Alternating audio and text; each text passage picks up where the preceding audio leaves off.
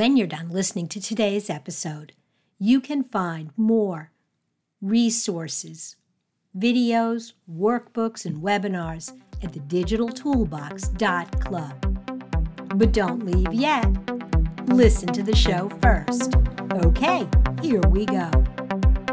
Welcome to More Than a Few Words Marketing Conversation for Business Owners. This is your host, Lorraine Ball. And today, we're going to talk about intention. We're going to talk about relationships. We're going to talk about what's really the priority people or profits and how one actually leads to the other. And to have that conversation, I've invited Patty Farmer back. This is a return visit for Patty, and I'm hoping that you'll check out our other conversation when you're done listening to this one. Patty is an award winning marketing and media strategist. She's an international speaker, a podcast host, a magazine publisher, and event producer. She works with small business owners, entrepreneurs, and speakers to attract and convert their ideal client so they can make a big impact in the world and bigger deposits in their bank account. Patty, welcome back. Thank you so much for having me. I love your show. Well, I really love having you. I love talking with you because you always have great points and really succinct for the audience. And so, if you're okay, I want to dive right in. Let's do it.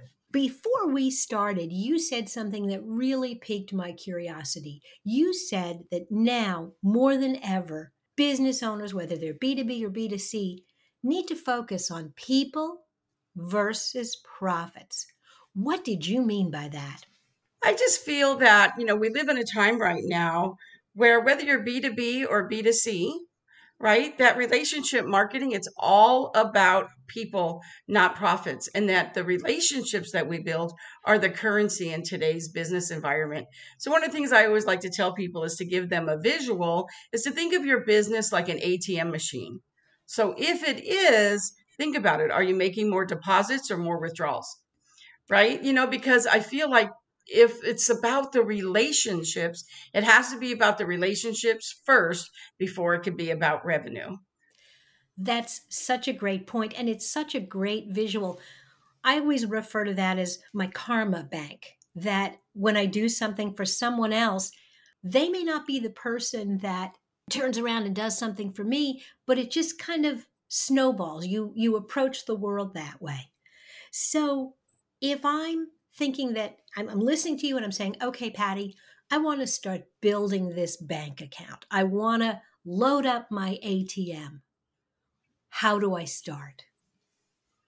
You start by giving first, always, right? And so I think that what happens a lot is start thinking about the bank. So, one of the things that you should have at your disposal are what are the assets that you have and how you can serve someone else. So, first of all, we all have a network, right? So, that's the first thing. Second, do you have any other assets? So, like for me and you, right? I have a podcast, I have a magazine, right? I have stages. So I have things, which is why I did it. I have these assets. So when I go to events, when I'm talking to someone, I always lead with how can I serve them? What are the things that I can do for them first, right? And reciprocity, right, will usually work. Not always, but if it doesn't, that kind of tells you something all in itself, right? But the reality is, if you have a serve, not sell mentality, which I absolutely do, I always want to serve first. And it really, really works. And there's a couple different ways that you can do it that lead to profit. So I always say if you lead with contribution, compensation will follow, but it's how you do it. So here's an example. A lot of people love to think old school. And actually, I built my business this way. So it may have been old school, but it worked. You just have to be more intentional now, which was that a lot of business was built having coffee. And hey, I got to tell you, I love coffee and I built my business by having lots of coffee meetings. But the fact of the matter is that it's what you do before you have coffee that matters, right? It is being able to know what are you going to talk about? Why are you getting together?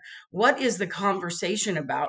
So it's not that I don't want to know about your children or your dog or where you took your last vacation. As we build out that relationship, I absolutely want to know that. But in the beginning, what I really need to know is how can I serve you so that we're kind of on our first date right now. Right? How can I serve you? So I think that is important. So here's an example. So a lot of times what happens is, and you know, how many times have you ever had coffee with someone and then when you walked out of that meeting, you thought, oh my gosh, there's 90 minutes of my life I'll never get back, right? Because you didn't set it up in the beginning. And then there's also times where you've had coffee with someone, whether this is in person or virtually, and you're both sharing, and you get to the end of the call, and then they say, Oh, I would love to serve you. What can I do for you? Because I get people who say this to me all the time and they're like, Patty, I don't know what to say. Like I'm mm-hmm. stuck. Like, why are you not already prepared for that? Right.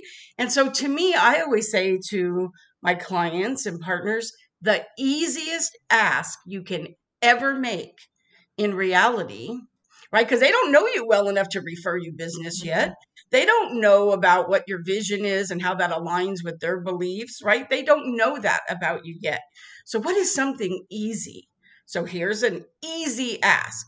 And the easiest ask is this is just be able to say, well, I would love to be introduced to any podcast host you know.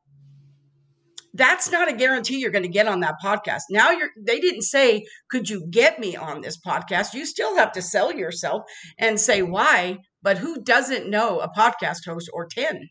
right? All you're saying is, could you introduce me? And if you've just had a conversation back and forth, that should help them to know specifically who would be a good podcast host to introduce them to. If somebody in my network does an introduction for me and says, Oh, Patty, I had coffee with XYZ, and after talking to them, I think they'd make a great guest potentially. You know, I suggest you guys connect and see if there's a topic maybe you're looking for. I will always have that conversation because it came from a trusted relationship that I already have. But what happens is that when people ask them, they think of profits over people and instead they say oh i would love it if any of your clients might be looking for somebody that you know does what i do or maybe you could introduce me to somebody or give me a referral the relationship isn't there yet and they put profits over people. It's always about the people. Who could I introduce you to? I have a whole process on how I introduce people. And I have to tell you, I almost hate to say it, but it is the truth, so I'm going to, which is I have a 100% success rate on people meeting me when we have a call of any type. And the reason is because I set it up that way.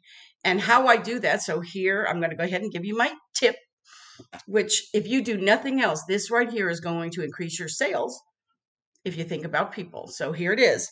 When I have a call with someone, so say, Lorraine, you and I have a call for coffee, whether it's virtual or in person on Friday. I'm going to send you an email and I'm going to say, Lorraine, I just want to confirm that we're still meeting Friday at 10 a.m.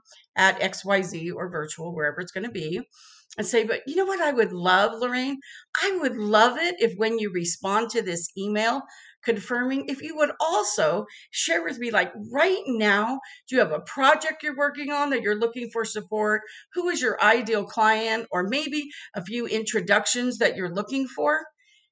And then, uh, and here's the punchline. And then I say, the reason I'm asking that is so that this way I have a chance to go through my database. And if I have any of those, I can bring them with me on Friday when we meet. Now, are you not going to show up for that call? I'd like to think you would show up for the call to have a call with me anyway. But now you're thinking, oh, wow, right? You have a chance to do that. Now, here's what should happen in the reciprocity principle should be that when they send that back to you, they're going to be first of all they're going to go wow nobody's ever done that for me before so now you have elevated yourself right there now when they respond and believe me you're at the top of their list right now when they respond to you and give you that information and here's the qualifier they should and 99% of the time they will but if they don't again it's a screening process right they should send it back and say, Thank you so much, Patty. I would love it if you would do the same for me. Absolutely. You just covered so much there, but I'm going to summarize for listeners kind of what uh, my key takeaways were, which number one is you want to know what you're going to what you want to ask for. You want to be realistic about what you can ask for. Don't ask for sale in that first meeting. I'm i'm not going to buy buy something from you after i have you know stale stale donuts and a little bit of coffee.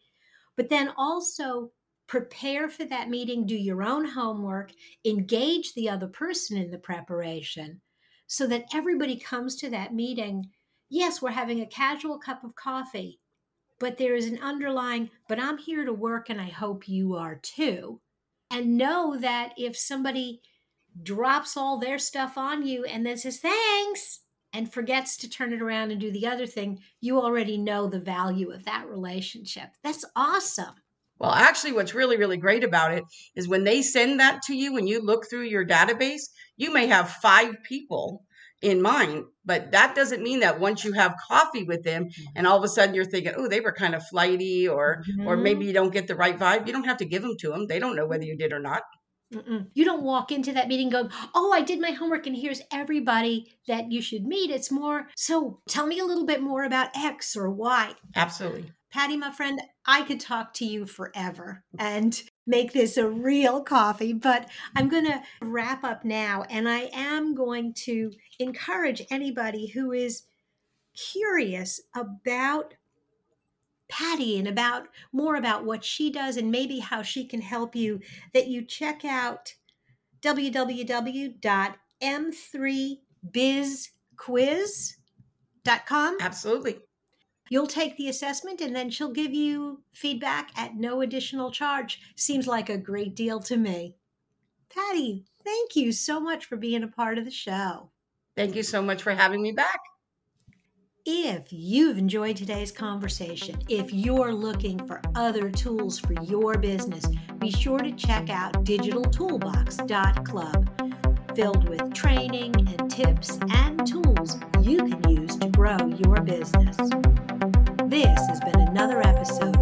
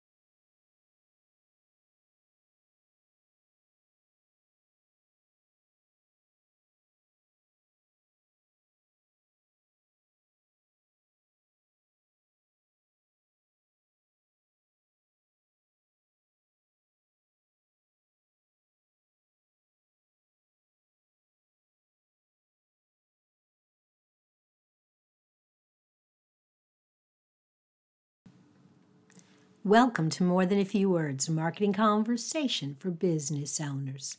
This is your host, Lorraine Ball.